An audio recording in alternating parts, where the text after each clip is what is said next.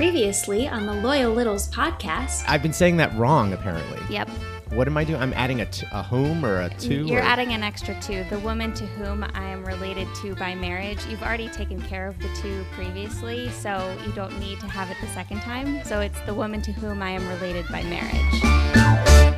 Roxy is, as always, is correct. Thank you. But I, I still, I'm lost.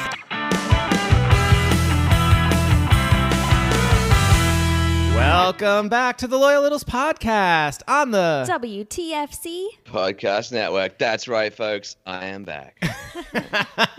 Hi, Simon. Hi, Simon. All the way from London. Yeah. Or no, you're not in London. Well, Oh, I did it God, again. Classic American simplification. Great Britain? Yeah. I'm I'm a classic American. Uh, he hates that. Where are you, Simon? I'm from. I'm in Essex right now. Essex. Mm. And you just had your tea. You just had your afternoon tea because we're here in I the morning did. here. I know. Yeah, I had my afternoon tea, but by afternoon tea, it was just a cup of tea and a Jaffa cake. If anyone knows what they are, they're Ah, delicious. I don't know what Do they they are. make that on the Great British Baking Show?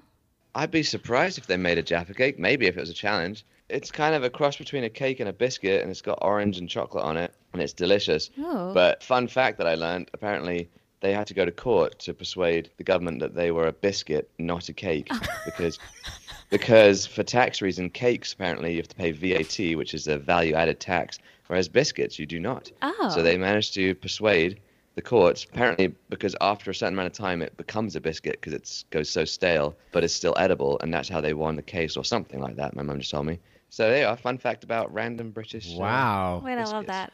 All right. Well, welcome to National Red Wine Day. Ooh. Happy Red. I could drink that now. You Pinot can. Noir. Thanks to David Spector. Spector.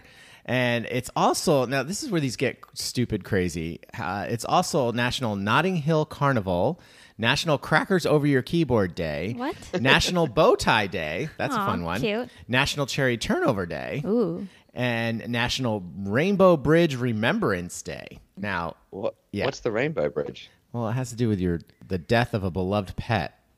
Oh, Burley. Yeah. My cat Burley. And, and we just had uh, National Dog Day, or two days ago. Two I days believe. ago, Yeah. yep. So we had National Living Dog Day, and now we have National Dead Dog. Apparently, we're remembering them. All right. Well, we have so much to get into today, but I'd like to start off with probably, I'm not calling it a review, but it is sort of a review of our podcast. It's simply someone I reached out to. I won't give out who it is. So I, I unfortunately, I'm not going to give them credit because it's hopefully a future Meet the Littles guest. Yeah. So, but I wanted to read, I reached out to them saying, hey, would you like to meet the Littles? Blah, blah, blah. And they wrote back, I'm fascinated by this concept. I'm just some dope who is a nobody, and you want to talk to me about who I am and my relationship to some old, bald, orange former newspaper man who I've never met? Sounds good to me. So, That is the perfect description. that is the perfect description. I might change the description in our notes. Yeah. That is this That's podcast. what we do. That's what we do here at pretty the Loyal close Littles to what I just described to my dad. He was like, "What are you about to do?" I was like, uh, "Basically, that is the exact description I gave." So, yeah. And uh, we'd like to also mention before we get really started into the podcast that we're just going to make the proclamation and the announcement right now. Here, let's just get it over with.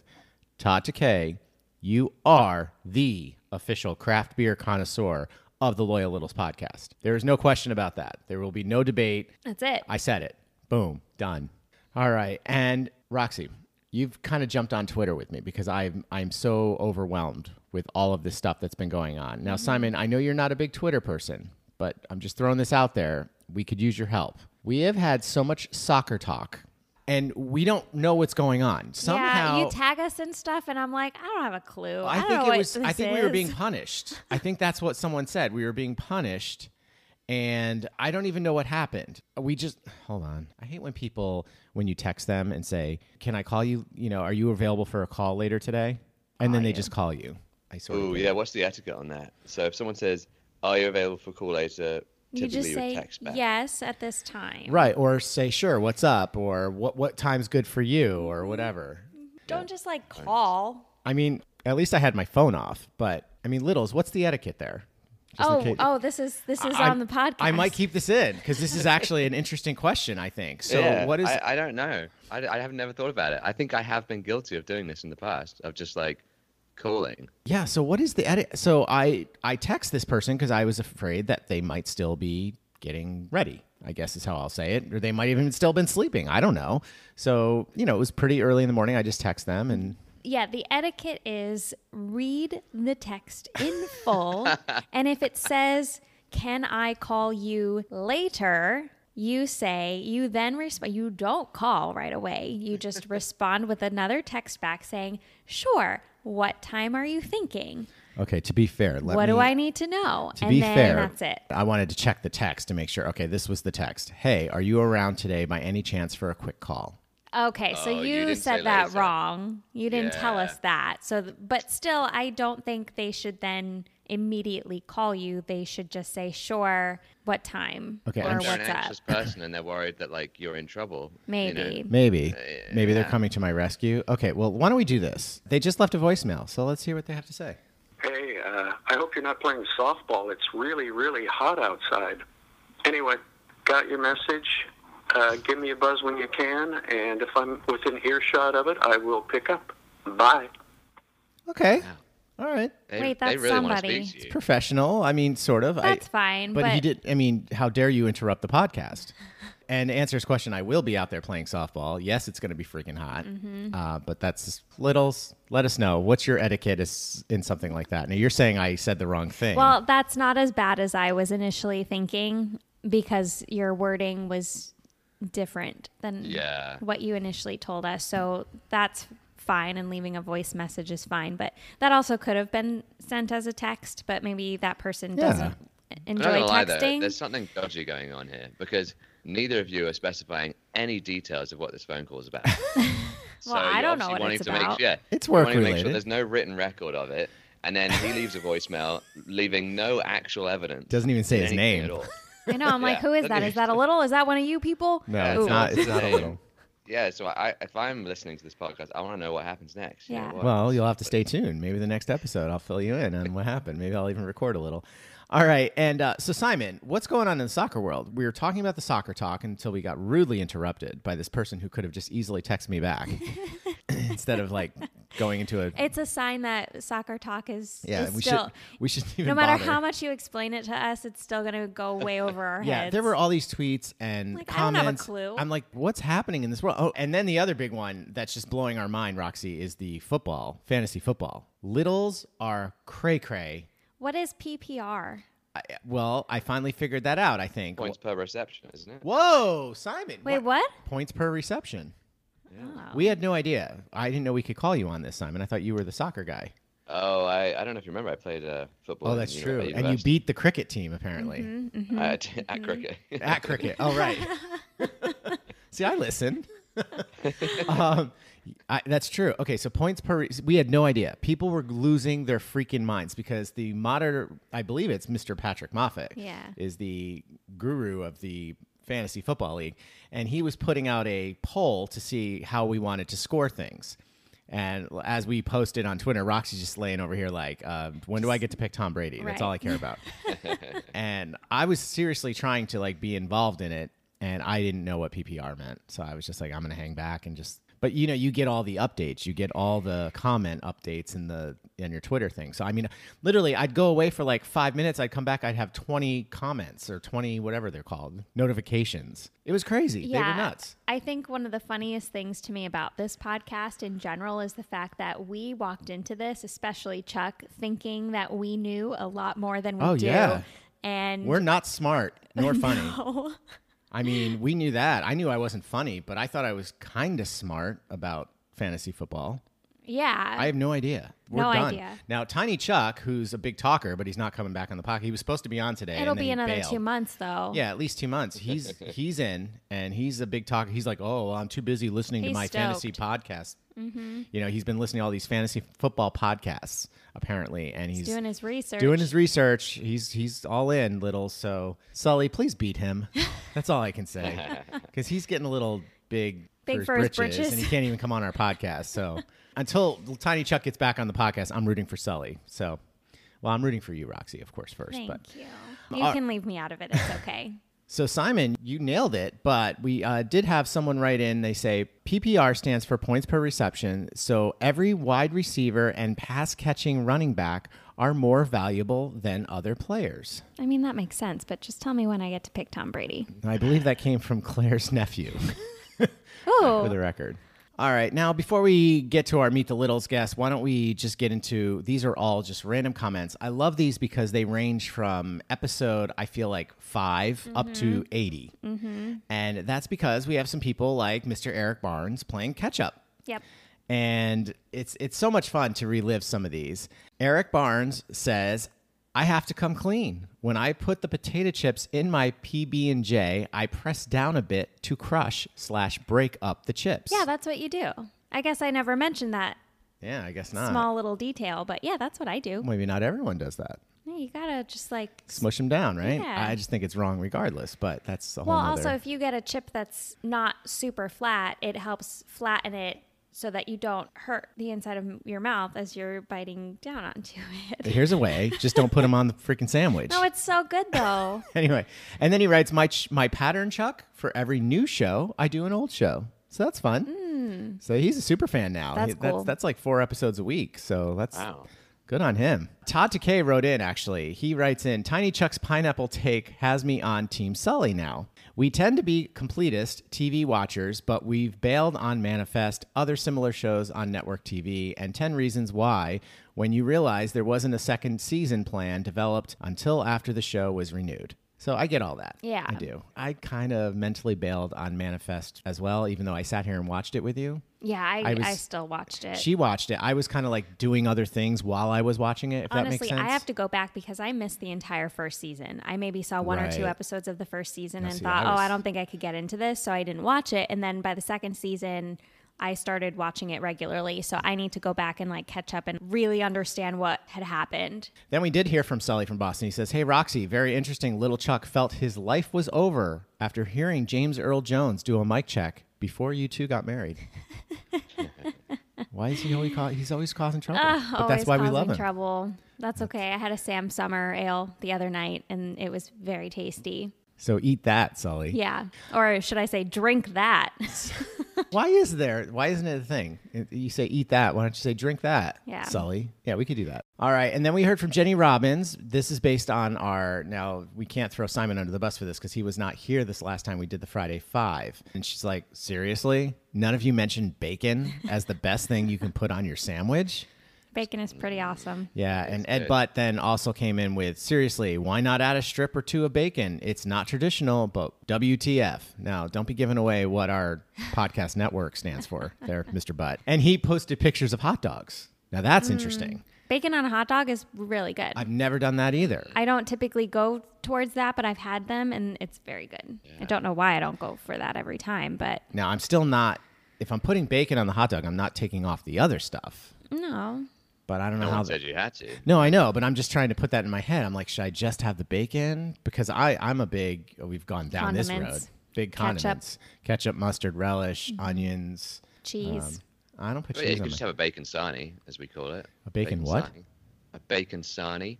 What the hell's that? Basically, it's a bacon sandwich, but it's just like more of a roll kind of Mm. thing. Bacon roll, I guess, what you call it. Call Mm. it bacon sarnie. All right, and then let's get out get to our meet the littles guest, but we can't get out of here without this from Claire Natola, Marie of Easttown, Mayor. Chuck, you need to just stop reading the titles of television shows and let Roxy do it. Thank you, Claire. You get me. Well, I, You I- feel Get- my Get pain. her to read the letters too. I'm not saying I'm not saying she's wrong. Look, it's a show I don't watch. I mean, Marie Mayor, it's one letter. Downton, downtown, it's one letter. Read the full thing. Comprehend the full thing. I get and excited. then speak. You're asking a lot. Yeah. I know. It is a lot. That's okay. All right. Well, Littles, let's get out of here. We have a very, very special Meet the Littles guest today. I'm not sure exactly. I mean, I geeked out completely mm-hmm. for pretty much the entire interview. Mm-hmm. However, we're going to come back and we're going to do something special. Now, we normally come back with a song, independent artist. You just have to stick around and listen. Just stick around and listen. We'll be right back with Meet the Littles. You're listening to the Loyal Littles podcast on the WTFC Podcast Network. Keep listening, it's really funny.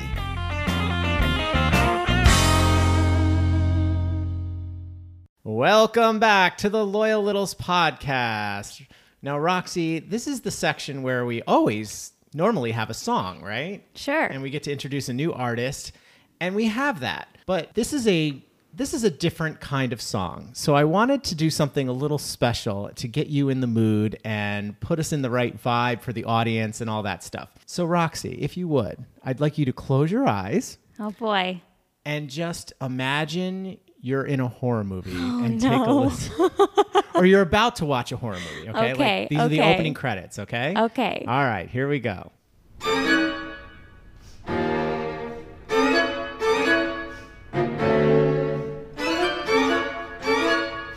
Ooh, scary. You like that, right, Roxy? Ooh, baby. This is so not your thing, Roxy. but no, seriously, this is like film credits totally. Yeah. This is totally great. Really So,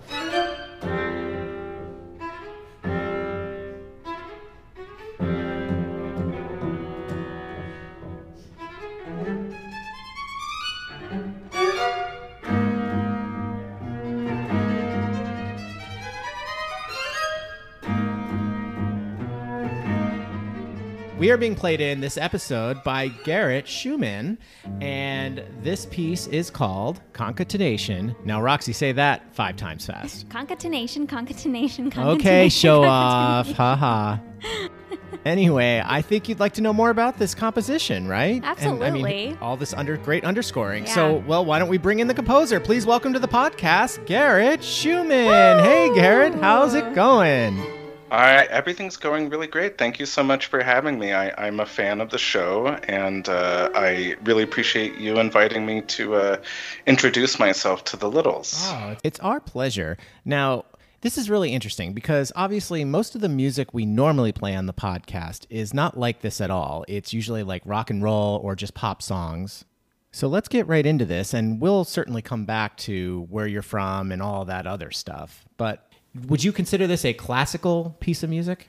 Sort of. So it's like it's what we call contemporary classical. Mm-hmm. If we're if we have to come up with a concise way of describing it. So just as in the 19th century and the 18th century you had Mozart and Beethoven and a lot of other composers writing music for concerts and that sort of thing, there are people just like me who do that now. And so it's in that same tradition of writing down music for performance and I think one of your guests last week was like, why would you ever write music down? It's just sometimes you have to do that so people can mm. play what you come up with. But there are a lot of other ways to transmit your ideas to people. So, yeah, we would be like contemporary classical music because it's in the sort of tradition of classical music, but it's being created now.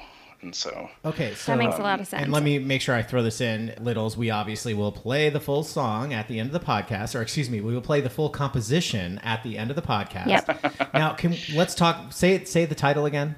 So the title is concatenation, which is a fancy word for coming together, but it's also an homage to one of my favorite bands. It's a Swedish metal band called Meshuggah, and they have a song called Concatenation as well. And actually, one of the big areas of musical influences for me is heavy metal music. And there's actually a different piece recording I sent you that is a lot more. There are a couple other ones that are a lot more heavy metal. And this one, actually, at the if you all for all of you listening, if you stick through the beginning of the piece, it gets a lot more rhythmic and kind of heavy metally. But uh, it's sort of I like the word and I like the track by Meshuggah, and so I was like, I'm going to use that when I wrote this piece. Nice. Yeah, this is one definitely, Littles. You're going to want to stick around and, and listen to the full thing at the end.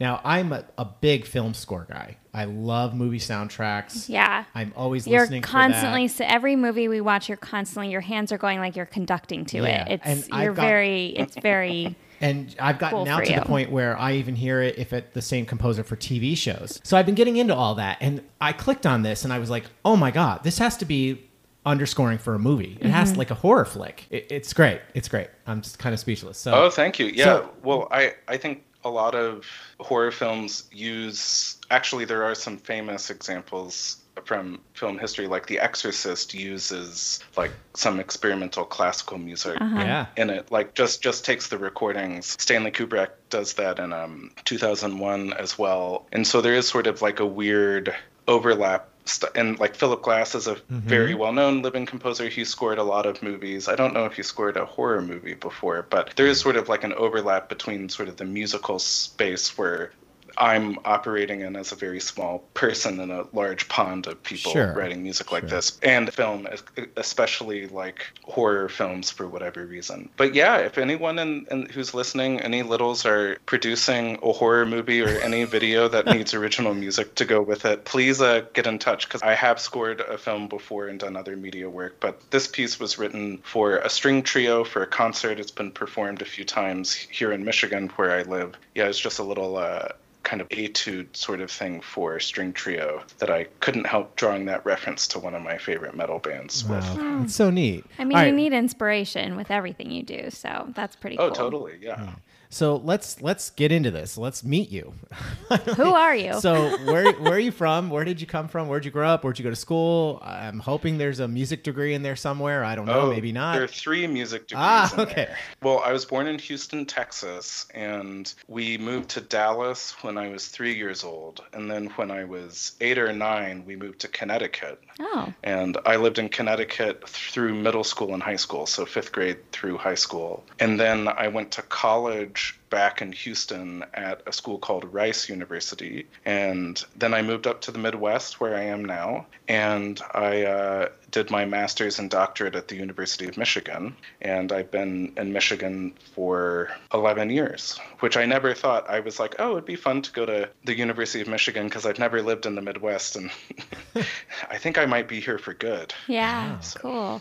Where in Connecticut? Ridgefield, Oh, which yeah. is south of Danbury. Yep. Nice little farming town, not like the toniest part and a place in that part of Connecticut, Mm-hmm. but mostly spent time in that area. And my first music composition teacher was in Hartford. He taught at the Hart School of Yep. Music. And so I would make the drive up 84 like every once a month when I was in high school to take lessons. So, because you're Roxy, you're from Connecticut. I am from Connecticut. My tap teacher has a dance studio up in Newtown, and I actually mm-hmm. performed at an outdoor theater in Danbury. So I know kind of that area fairly well. And 84, going up to Hartford, we've done it many times in my life. So Connecticut doesn't get a lot of love. I think it's a wonderful state, so it's nice to talk to someone else who has ties to there. So Yeah. because we're Connecticut people are pretty quiet about it. I think So yeah, we don't like to brag, you know? we'll let all the New Yorkers do that. right, right. right. Okay, so you mentioned three degrees. So what are they exactly?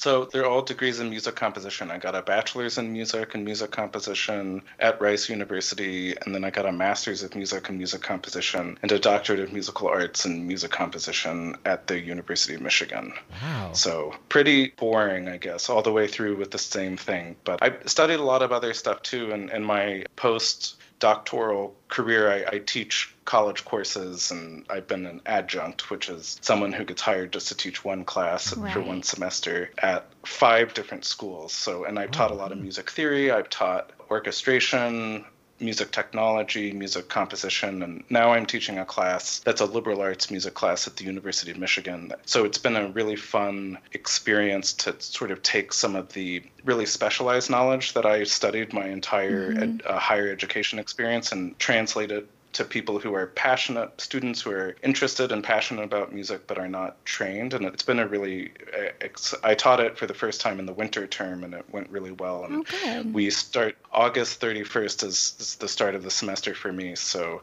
it'll be really fun to get back into it Wow, it's coming up. Now, what was your major instrument? What did you grow up playing? I played trumpet, and my dad was not a professional musician at all, but he was a very passionate sort of high school and college amateur musician. He sang in mm-hmm. choir and played trumpet as well. So I have two brothers. I have a twin and an older brother. And when my twin and I were in like third grade or something, he rented a cornet from a music store and like put it in our hands to see if we'd like to play it. And I was like, cool, I'll start taking lessons. My twin was like, I don't like this. And then mm-hmm. six months later, he started taking saxophone lessons because he didn't like that I was taking trumpet lessons and he wasn't taking any lessons. But I played trumpet from elementary school through high school. I hated practicing. So I did as much as I could playing without really practicing very much, which wasn't very i didn't get very far playing the trumpet with that work ethic but um, through that i also in middle school started playing guitar and i was in a band for a little bit but i wanted to play heavy metal. No one else in the band wanted to play heavy metal so they kicked me out. But it was through that experience i started writing original songs and things for the band and for myself to play like improvising more. And it was from there that i wanted to try doing music composition and i didn't really know that was something you could do and i found a teacher in Hartford, like I mentioned, and then did a summer program between my junior and senior year of high school at Northwestern University. And I was like, wow, this is like something I'd want to do for college. And then the rest is history. I got wow. into a college composition program I wanted to get into, and I haven't looked back. Wow, so, so it's so funny that story about your brother, your twin brother. Because mine's, I have I said this on the podcast, Roxy? I don't know. I don't know. I'll make it really quick just in case I did. I went through a very similar thing where I have a older sister, not a twin, older sister. She's two years older, but so she got to do everything right before me growing up. And the one main thing mm-hmm. was she got to start playing an instrument before me. She always knew I wanted to play alto sax. And so, of course, she gets to choose two years before me, and she chooses the alto sax. And I still think to this day it was just to spite me. And so, of course, when I become, I had this whole plan set up where I was going to pick the drums because everybody wanted to play drums, and my second choice was alto sax. And the reason I did that was because, of course, I didn't want to be a copycat. And yeah. but if the music teacher said I had to, because so many people want to play drums that it defaulted to alto sax, well, so be it. Then you win. Then you know that's that was the plan until the day when he comes in to announce. He's like, "Oh no, it was a really well mix. Everyone gets their first choice of instrument," and that's how I became a drummer. Yep. I mean, it's all thanks to my sister. You overthought it. I did. I way overthought it, but thank goodness because I, you know, I, I think I have told that story longer version on the podcast before because I always say I don't know what would have happened because in my business now I'd love to get into a little bit if you've ever done musicals and things like that, which is mm-hmm. what I do. Whereas we oh, all, I as, wrote a musical in college. Ooh, well, hello. Let's unbury that lead. Um, but I was I, actually I was just going to say is you know as we know if you're going to be in an orchestra pit as a alto sax, which is a reed instrument, you have to play all of them. You can't right. just you oh, can't yeah. just play alto sax. And you have to play flute, maybe. Yeah, well, absolutely, flute piccolo. Yeah. And I don't think I would have had that. The patience. I don't think I would have had yeah. that. Yeah. Yeah. Yeah. Anyway, although so, if you were if you were like a orchestral percussionist, and I'm sure you play a oh, lot of different instruments in addition to the drum set. But oh, no, it's kind of it's interesting because yeah. like percussionists are multi instrumentalists by default as well. Absolutely. So yeah. You didn't avoid that. Well, that's See, you true. should have been a you should have been a pianist. See, never, that's so piano. funny. I never even thought of it that way. So yeah, of course I play timpani. I play. We used to joke that there should be a triangulist union. Um, but a buddy of mine from musical theater days. Um, anyway, let's talk about this musical. What's this musical you wrote? Oh, it's there's a reason I didn't send you any of the songs. Oh, the yeah. songs are fine. It was like a very classic styled musical that I actually my dad loves musicals and mm-hmm. so I, when I was in college I Rice University doesn't have a Greek system. They have residential colleges, kind of like schools in England or Princeton or Hogwarts, is how we would explain it when I was in college. And you live on campus and you kind of live in the same place while you're there. It's a very it's a small university, so they can do that. And so there was like a big, basically residential college theater culture, and other residential colleges like we're sort of known for doing musicals. So I was like, well, I'm a composer. I write really complicated music. I'm sure I can write a musical. And I was very proud of what I did, but it's not like at all the greatest musical ever written. Um, but that's but, uh, still really dad, neat. That's an accomplishment. helped me with the lyrics and in the book, and I did everything. I did the lights. I helped paint the set. I was the so wait. So this this actually got produced. So yeah, this... it got produced at my residential college, and they're How cool is got, that though? We, we, have some DVD recordings of it. Oh. oh, we might oh. have to we might have to see this someday. I could, I could send you some songs done. Okay, all right. Well, listen. Speaking of, we've got so much more to get into, but let's take a quick break. And I'm looking forward to hearing all about this. So, all right, loyal littles, we'll be right back with Meet the Littles. This is Mark Schaefer, and you're listening to the Loyal Littles podcast on the WTFC Podcast Network. Welcome back to the Loyal Littles podcast. And we are lucky enough to be here with Garrett Schumann, who might or might not have just revealed something about me. And like I said, Littles, when we take a break, we take a break, we do some chitty chat. Yeah. What did you call me? Tom Sawyer? Is that what you call me? I did liken you to Tom Sawyer. Yeah. So. Yeah. Had to do with an alto clef and a viola. That's all we're going to say. you figure so it you out. have to tweet hashtag Chuck is like Tom Sawyer to the Loyals Little Ah. Loyal Littles podcast with your theories on how all those things come together. Ah, I like this I mean, game. Littles, if if I'm being honest, I'm just gonna say it was two band geeks going at it off, off air. I mean, we were just like going down the rabbit hole of. I mean, this has been great. Obviously, we have a lot in common, which is so much fun. And Roxy's just been sitting here like Listening. appeasing us.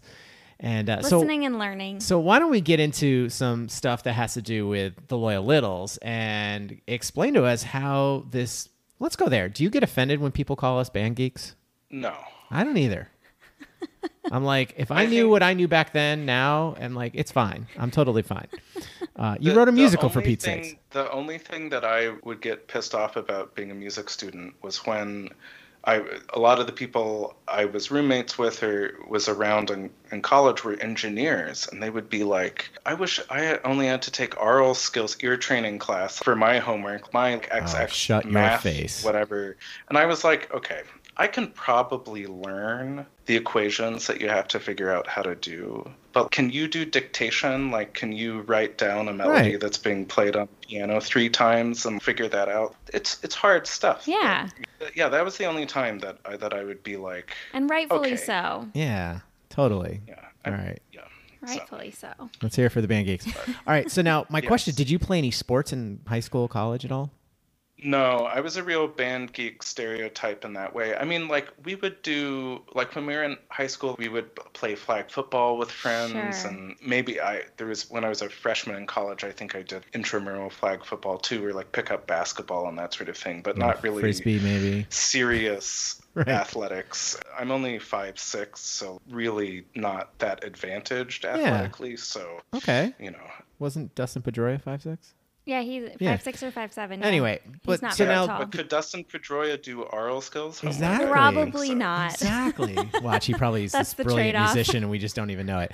Now, but my question is: so, how the heck did you start listening to a sports podcast and the Tony Kornheiser? How'd you become a little? All that stuff. Well, I I like sports a lot, but uh, it was really through like I would watch PTI and Around the Horn when I would get home from high school, and so I was attached to Tony, and then Gotcha. really from I think probably when PTI started 20 years ago, and then I've been listening to podcasts for a long time. Like I really started to get into podcasts 10 years ago. Actually, it was maybe a little longer than that. When I was in college, I lived in Germany one summer, and I would listen to the podcast versions of Around the Horn and PTI to like mm-hmm. stay connected Sure. to what was happening back in the states. It was like 2009, so like it wasn't super easy to track stuff on the internet back then, especially like with international data rates and that sort of thing. Yeah. So like I was like, oh, if I can like listen to this, I can follow what's going on, and that kind of got me in the routine.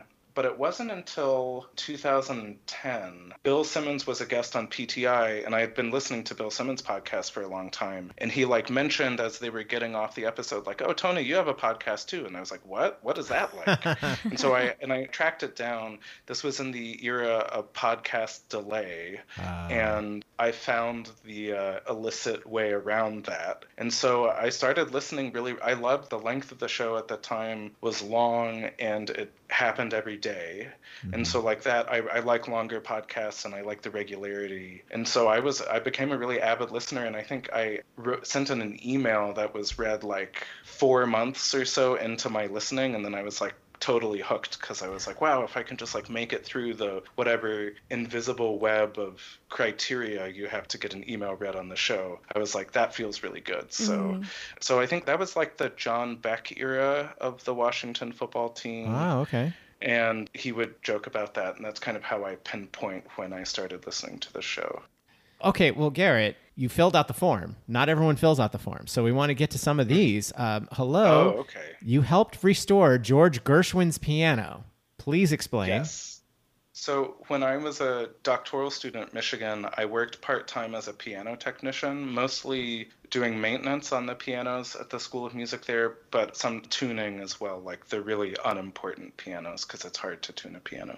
Yeah. And while I was in that job, the George Gershwin estate gave one of his pianos to the School of Music at Michigan, a 1933 Steinway Model A, which is a very unusual. Yes is a very unique piano because it has different dimensions than the Model A Steinways that they make now. And so I helped do some of the, I won't get too specific, but I did help with the restoration of that. And my name is in the piano because that's Stop something it. piano technicians do when they work on a piano is yeah. they sign the inside. So. Wow, wow. I yeah. did not know that. That is so, really cool. And so, why Michigan? Not that they weren't deserving, but I'm just curious. Was there? Well, I think there is a faculty member at the School of Music who's a, a musicologist, a music historian, ah. who was like really driving this collaboration sure. between the estate and the School of Music. Gotcha. And then also, I think probably the strength of the musical theater department probably had mm. something to do with yeah, it. Yeah, they have an oh, excellent yeah. theater department. Yeah, great theater yeah. department. Yeah. yeah. All right, and then one more thing we need to get into is now you were at the Big House for the 1st uh, night game. Is that what you said? Yes. What year? So when was, was that? It was September 10th, 2011, which was my birthday, and my birthday is September 10th. So all of you listeners, so now we know. wish me happy. Put birthday. that in your calendars, everyone.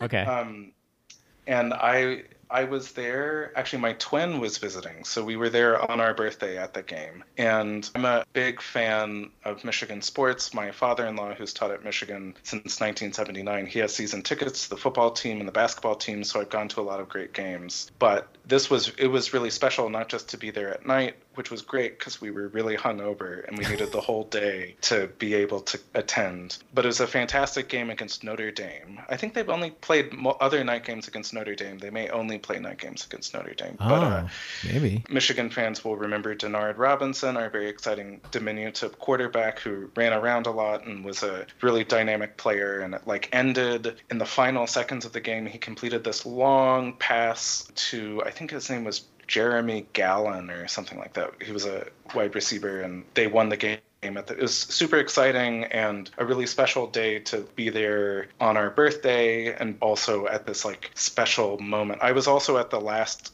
game that Michigan beat Ohio State, which was a very long time ago, because Ohio State has destroyed us, yeah. and I don't want to talk about it. Um, okay. We don't but, need to talk about it. but I was there the last, so I, I like to joke that they keep losing because I'm not at the game. Oh, but we yeah. all know, we all know that that wouldn't be the case. That well, you never know. Michigan just hasn't been good enough, but it was that was a really exciting game to go to. So that's amazing, though. So now the biggest question, though, is do you still have the ticket stub?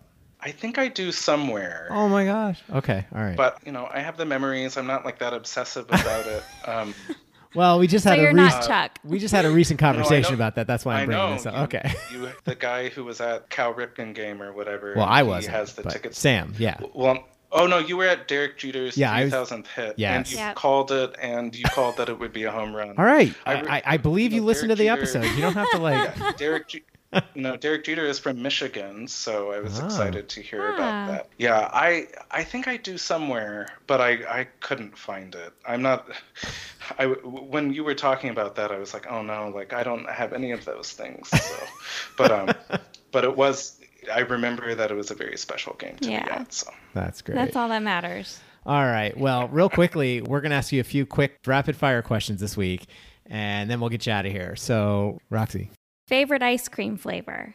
I don't like ice cream. All right, there I you like go. ice cream sandwiches. Ooh. Okay. Just a, just a classic vanilla Yep. with a ideally the Toll House ice cream sandwich with the chocolate chip cookie. Oh yeah, I like those. Those are good. I like that. I Mhm. like that. I That don't really counts. like ice cream. All right. Well, I have to ask you this one. It's an oldie but a goodie. If you were hosting Saturday Night Live, what musical guest would you want to introduce?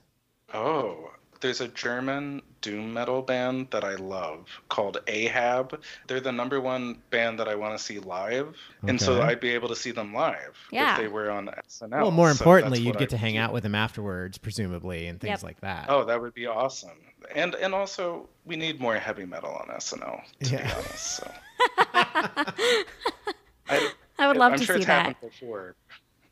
Um, what is the most courageous thing you've ever done? This is a debut question. Okay, okay. I turned down a teaching position offer that would have been like a full time teaching position, which I don't have, in a location where we didn't want to be Mm-hmm. as a family. And I didn't know my wife if she would have a job. And I turned that down so we could settle in a place where we knew we would be happier and she would have a job and we'd be closer to family. Yeah. And so I kind of turned down sort of the dream outcome that I thought maybe I wanted for what I knew would actually be more fulfilling. Yeah. And Yeah. it was a good decision. That is So- a courageous decision. Yeah. Yeah. So let me get us back on track here. Um, if you could be a cartoon character for a week, who would it be? I loved the when I was a kid. I loved the Cartoon Network parody version of Space Ghost, Space Ghost Coast to Coast, Oh. when he I don't know hosted a one. talk show, and it was very strange and weird. And I would love to be that character of this weird, dumb space ghost who didn't really know what was going on. All on right, that I'm gonna have to. Google that. I don't know that one. I've heard of it. It's very strange humor. Mm-hmm. It's Okay. very strange humor. All right, fair enough. Oh, or I think one of the characters on Archer, we love the show Archer in my house, and I just think it would be fun to be able to drink that much during the day and not have it look at you askance because that's a running thing in the show, and I think that would be that would be a fun world to inhabit for All uh, right. in a fantasy like that. So Love it. Excellent. All right. Well, thank you so much for coming on the Loyal Littles podcast. This has been fun, Garrett. Is there anything we can plug for you and how can we get in touch with you? You said you have a website coming out, right? Yes, I have a website. It's garrettschumann.com. That's G A R R E T T S C H U M A N N. And yeah, you can find on my website, you can find stuff about my music. I'm, I'm available to score your horror movies uh, or for whatever else you need. The guy from Bells Up, if you want a special French horn Ooh. fanfare to celebrate your next bottle of Pinot Noir, please get in contact. But the best place to find me is Twitter. My handle is G A R R T, Gart. And I'm on there all the time because I'm parenting a toddler most of my hours and I need something to look at because I love my son very much, but it is kind of mind numbing at times. So you can find me on, I tweet about a lot of different stuff, and that's a great way to connect if you want to just uh, chat because we can't all be in the same place right now. Absolutely. And uh, since you brought him up, that guy, David Spector from Bells Up Winery. Now, did you hear his episode that we did? I have not. Oh, you listened to should listen one. because I have the relatively. I didn't realize that bells up was to do with the bell of the French horn. I had no idea. Uh-huh. I just thought that was brilliant. And did you know? Well, I don't want to spoil it for you, but all his wines are based uh, uh, composition. I thought Yeah, you have You to know, deep dive I- into that. It's it's amazing. I'll have to listen to that episode. Yeah, I again, David Spector, if you're listening, I would love to get in contact. I love writing for French horns, so Wow. All right. Thank you for letting me plug Littles that. connecting And with Little. Oh, of course. Thank you for taking the time to come on and meet the Littles. This has been great. And as an homage to the big show, we'll get you out of here on this. Over or under? What if I told you I don't care? That is perfectly acceptable. I guess. Well, we have an old house, and so the toilet paper roll holders are too small for a modern toilet Yes. paper roll, Gotcha. so we don't even put them in the holder. That is All right. perfectly fine. fine. Yeah. Now, everyone has a strong opinion, and it's usually one way or the other. but perfect, we've like right others. down the middle, is also a strong answer. Yeah, we've had others. there, most you know, there's, most people are just like as, As long, long as as it's, it's there, there, As long as it's there, that's all I Yeah. care. I'm a pacifist in the over-under wars. Okay, Wilbon. No, I'm just kidding. All right. Well, Garrett, thank you again for coming on. We really appreciate the time. Okay, great. Thank you so much. All right, all you loyal littles, we'll be right back. This is Lee Gordon, and you're listening to the Loyal Littles podcast on the WTFC Podcast Network. Welcome back to the Loyal Littles podcast on the WTFC Podcast Network. And thank you, Garrett, for coming on. And that Geek Fest, as I'm calling it, because a lot, lot of. Uh, I al- definitely got to sit back and just listen. yeah, a lot of alto clef, viola talk, and stuff like that. and uh, Really good stuff. He did send us like four or five songs, so we might circle around and put another one of his songs on the podcast at some point. Now, the most important part of that is he had a story he was telling us, but I didn't put it in the interview. And but later on, he ended up tweeting about it, and he actually says the true test of being the official craft beer connoisseur of the Littles is whether you'll meet up in a Wendy's parking lot off the highway to do a beer exchange. You're the only person I know who would do that, so that means you hold the title. And of course, he's referring to Mr. Todd Takei. Yep. Yeah, there's no question in our heart. And like we said, there is no question about the Loyal Littles podcast. Now, of course, he's referring to the big show. Mm-hmm. Now, there's been some controversy there the last week or so about who will hold that title. But I think we all know in our hearts It's who Todd that is. Takei. Who that is, right. Mm-hmm. So, all right, you two, let's get to the Friday Five. Friday Five, Friday Five, oh Friday, Friday Five, Friday Five, Friday Five, oh Friday, Friday Five, Friday Five, Friday Five, oh Friday, Friday Five, Friday Five. Now it's time for Friday Five. Tell you why? Because it's Friday and it's time to jive. And when a little tells us in advance, then we actually stand a chance. It's time for the Friday Five, Friday Five, oh Friday, Friday Five, the Friday Five, Friday Five, oh Friday, Friday Five, the Friday Five, Friday Five, oh Friday, Friday Five, the Friday Five.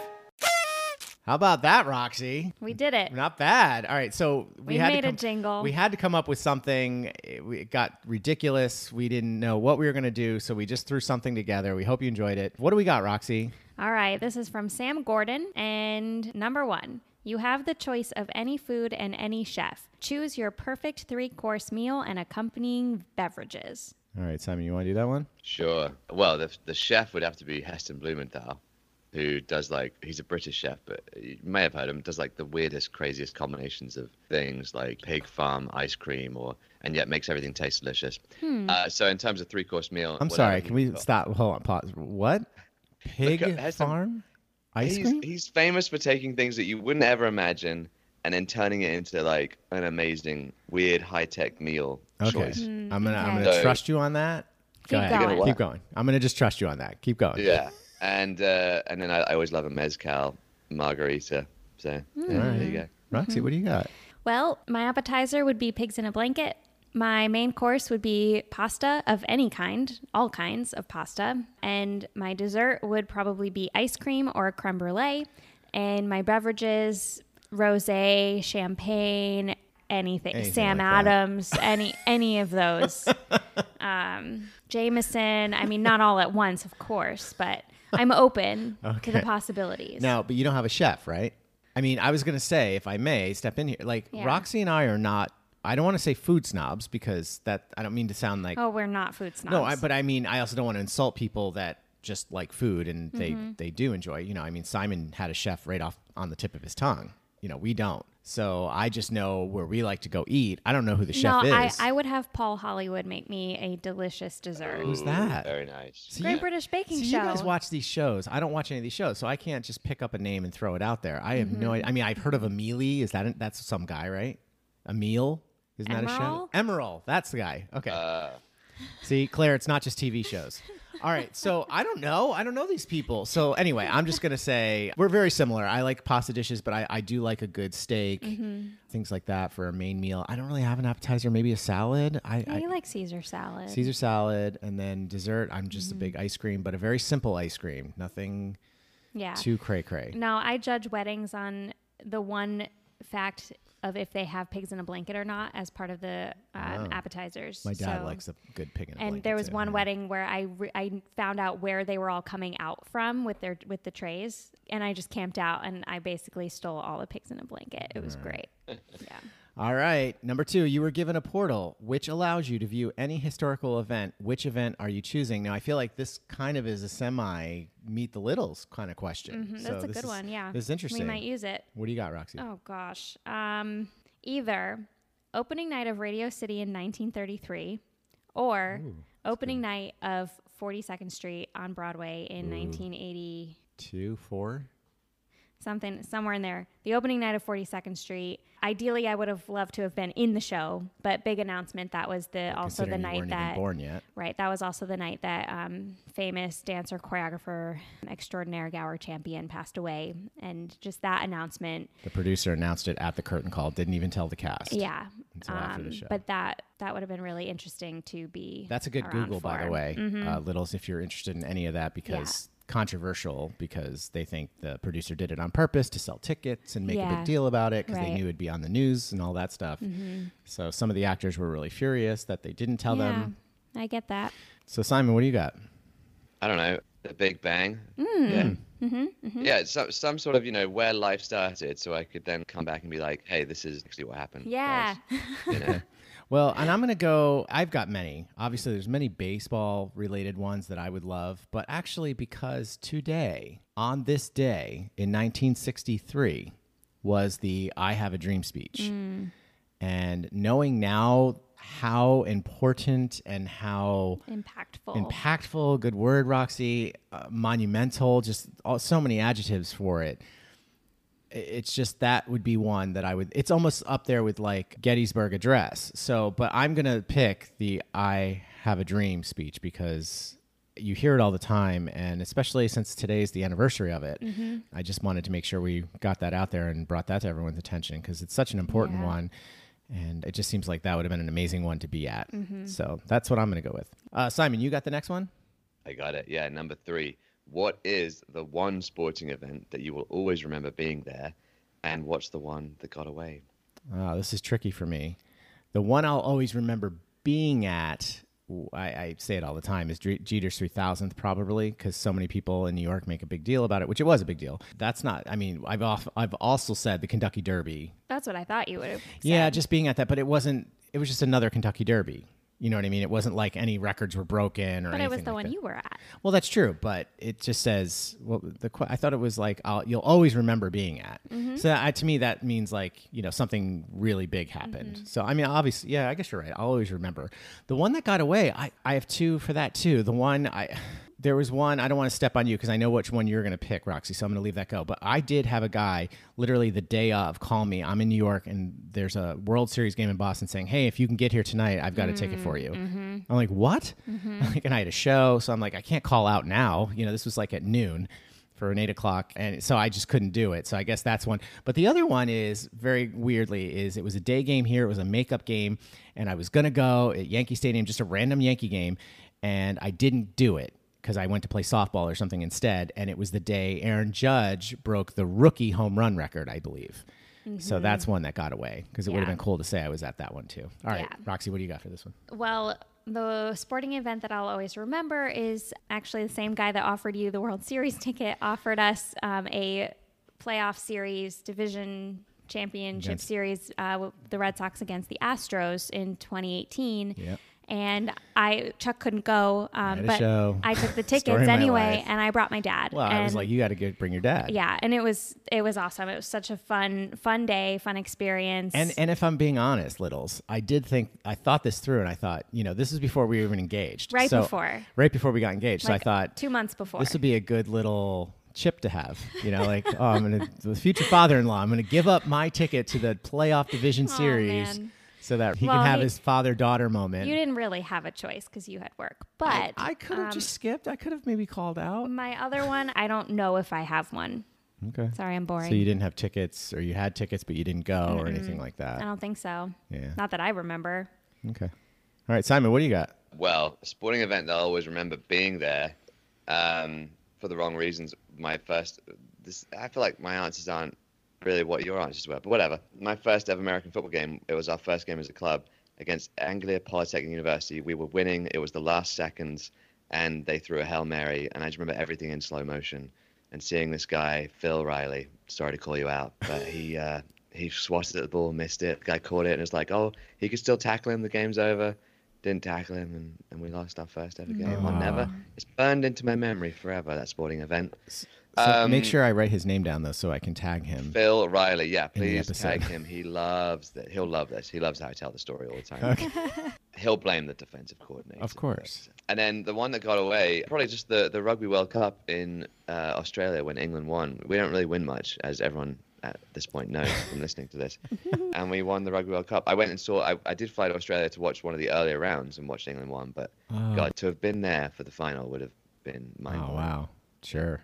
All right, number four. We all know that The Godfather is the greatest movie trilogy of all time. Well, apart from Toy Story and Star Wars. No, I still think Godfather gets it. But what is the one movie that should have had a sequel but never did? Roxy, what do you got?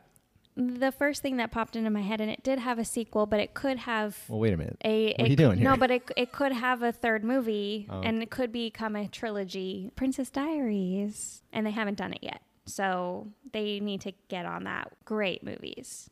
All right, I, I've got a, a few. I, I here's my big thing. I love the historic, even if they're not exactly. There's some embellishment on the mm-hmm. historical things that happened. Mm-hmm. I'm gonna go non-sports real quick first because I was a die-hard crazy when Evita came out. I was a freak about it. I did all this research about the historicness, and I actually did a paper in college on fact to fiction on in musical theater. Yeah, on- and then you made me watch some documentaries Yeah. last year in Yeah. COVID and Yeah, well, didn't- she- quarantine and she wasn't into that. Um, but I was always just so infatuated by what like what happened to her body after, and these are things in the Mm-hmm. movie and the musical that were not. And I always thought, oh, how cool would it be to see after because she had sisters, a brother. All this, what happened to Juan Perón after she died, and all that stuff. So there's one right there because they did technically make a movie about it. But the other one, some a movie like I'm gonna go sports and just say like Rudy. Mm-hmm. Rudy was such a great movie, and we see what happened. Like, what happened to Rudy after that famous game at Notre Dame? You know, he gets carried off the field and all that stuff. Like, what happened? Obviously, we know he didn't go on to play like a major, he wasn't in the NFL or anything like that. But, like, what happened to it? Like, there's got to be a story there. Yeah. You know, just stories like that because it was such a good movie. I mean, I could go on another one since we were just talking about it a couple weeks ago Field of Dreams. I What mean, happened well, after? they're well, they're talking. They they're actually in the process of creating a TV series. Now I don't know Right. what that's going to be about. If there's going to be like different players that come out of the cornfield all the time and stuff like that. Anyway, Simon, all right, what do you got? Titanic. Oh, Yeah. Like That's- what happens to all the people under the Yeah. water? You know, like do they meet mermaids and also does she you're reg- talking about the dead people. does she regret hogging the entire door? well, Okay. yeah, just yeah, we want to see her life of regret, knowing Yeah. that she could have fit him on there easily. yeah, yeah, Yeah. all right, so you're all going with this dumb made up movie that they did. I'm going with like the real thing. It's not a made. Titanic actually happened. Okay, but Yeah, you're it talking did- it about did these. Like, happen. okay, Yeah. it did happen. Okay, but Yeah. I'm sure there's some conspiracy theories of did it really sink and all that Oh, stuff. But anyway, let's not go. Let's not go Okay, there. but no, my point is like I would. All right, I'm with you, but I'm actually more towards like the fact, factual elements of it. And these. I'm people sure and there stuff was somebody sitting on a door and That wouldn't didn't let the guy didn't on and- share the Yeah. door with somebody else because people are selfish and rude. like- All right, Roxy, what's the last one? Number five, with the discussions of cornhole on the pod, what is the one pub game that you could have been a professional in? Hmm. I know what yours is, Roxy. Mine? Okay, Yeah. tell me because I have no clue. Uh, hello, Five Cup Kelly. Oh yeah, beer pong. Uh, That's her nickname in college, Five Cup Kelly. yeah, I got five in a row on my first try playing the game, and I didn't even drink any of the uh, any of the beer that was in the cups. I gave it to other people, and yeah, I got five in a row. Yeah. Almost for a comeback win. We But had a didn't major quite s- comeback, but we didn't quite win. Yeah. But still got you a nickname. So oh that's pretty yeah, Cool. I was famous. All right, Simon, what do you got? I don't know if it counts as a pub game. It's like a garden game, so maybe it doesn't count. I was gonna say croquet, very posh. Mm-hmm. Oh. No, um, I like there's a croquet. game. Yeah, actually, there's a game called Bat and Trap over here. It's a pub game. Uh, it's like you've got this like tiny target. You have to like flick the ball in the air and hit it, and then someone has to catch it and then throw it. It's some silly pub pub game, but it's actually kind of fun. So yeah, go Bat and Trap. All right. I'm not good at any of them, full disclosure. I feel like you could be good at darts. Well, I was going to say darts would be the one I would pick Mm-hmm. if I had to pick one, but I'm still not going to like a bar with Sully and putting money on the table and saying, I got you. You know, like I'm not going to talk smack. Let's put it that way. Yeah. I'm pretty good, but yeah, so I, I guess darts would definitely be the one I would go Mm-hmm. to. All right. Well, that's our Friday Five. Thanks, Sam Gordon, for that. Great questions. Really good questions. Yeah. Actually, some of them kind of are our Meet the Littles questions in some sense. So that was kind of fun for us to answer those. And once again, thanks Garrett Schumann for coming on as our Meet the Littles guest. And don't forget to tweet at us, email us, all the above. Our toilet paper competition is that what we're calling it? What do we The call it? toilet paper challenge. The toilet paper challenge. Sorry, I couldn't remember what we were How actually calling many rolls of toilet paper can you stand on your head and balance? Yeah, and we've got a great prize for the winner. Now we've had some responses, and they're Yep. very clever. Ed Butt, yes, I'm talking to you. And but remember, we want to see them balanced on the head. So some of them are getting clever, but make sure they're sitting on top of the head for at least like a second or so. Yeah, enough time to get a Yeah. picture. So uh, Simon, are are you in? Do we have your picture? Um, I'll give it a go. Yeah. Yeah. so how many do you think you can do, Simon? Three. Three. Well, that's not going to win. I already did four. I would love to see someone in an aisle at Costco's with one of those big, big, Well, that's kind of what Ed Butt did. A little. Yeah. He had what a 48 but like roll in Costco's. in Costco's. Oh, Yeah. okay. All with like people watching on the side. and then tell them what it's for. Yeah. Now I don't unfortunately have a Costco's membership at Yeah. the moment, but Thank goodness, because we have no room for that. Um, if we ever stuff. move out to the suburbs, oh yeah, absolutely, definitely. So, all right. Well, most importantly, Roxy, if they want to join in the toilet paper challenge, Yep. as we're calling it, how can they get in touch with us? You can email us at WTFCpodnet at gmail.com. We're also on Twitter at Loyal Littles Pod. We're also on Instagram at the Loyal Littles Podcast. And don't forget about our Facebook page, the Loyal Littles Podcast. and remember, if you're listening on over on iTunes or Apple Podcasts, please, please, please please give us a rate and review. All right, you two, let's get out of here. Happy National Wine Day. Let's all go have a nice glass of wine, maybe from Bells Up Winery. mm-hmm. At Bells Up Winery, right? Yep. And as always, if you're out shopping online tonight, Use. The code people. I don't want to talk about it.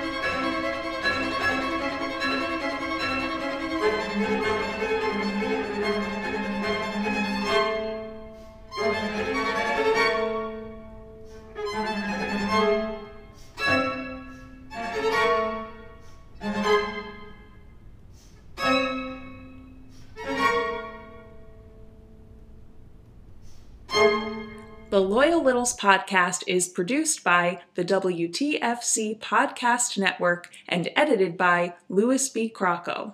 And the Loyal Littles podcast logo is designed and drawn by Eric Londergan. What if I told you I don't care?